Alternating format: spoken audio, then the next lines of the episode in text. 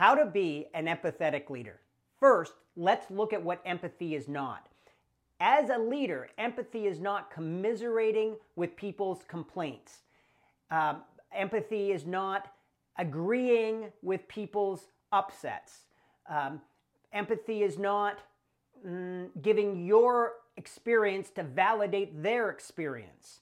None of that really works as a leader, okay?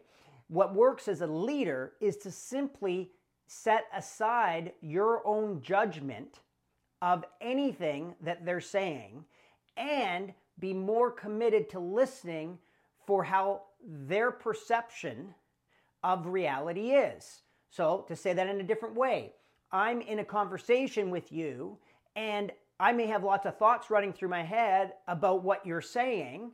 Most of those thoughts I want to react to and I want to like try and fix something or I want to give you advice and that's that's where most people fail at empathy. You know, when people really need leaders to show empathy, they're not looking for your coaching. They're not looking for instructions. They're not looking for an answer. Think for yourself. When you want empathy, what do you really want?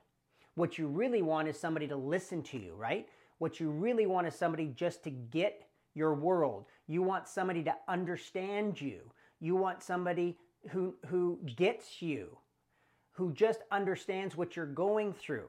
You're not looking for the solution. Most of the time, your people, when they come to you as a leader, they just want to know that their leader heard them, that they're heard and understood. So that's it. As a leader, quit trying to fix everything and think that that's empathy. Quit trying to agree or commiserate with people's upsets like that's empathy. It is not.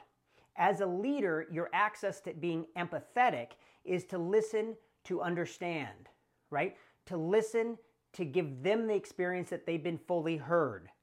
Try that out and see what happens.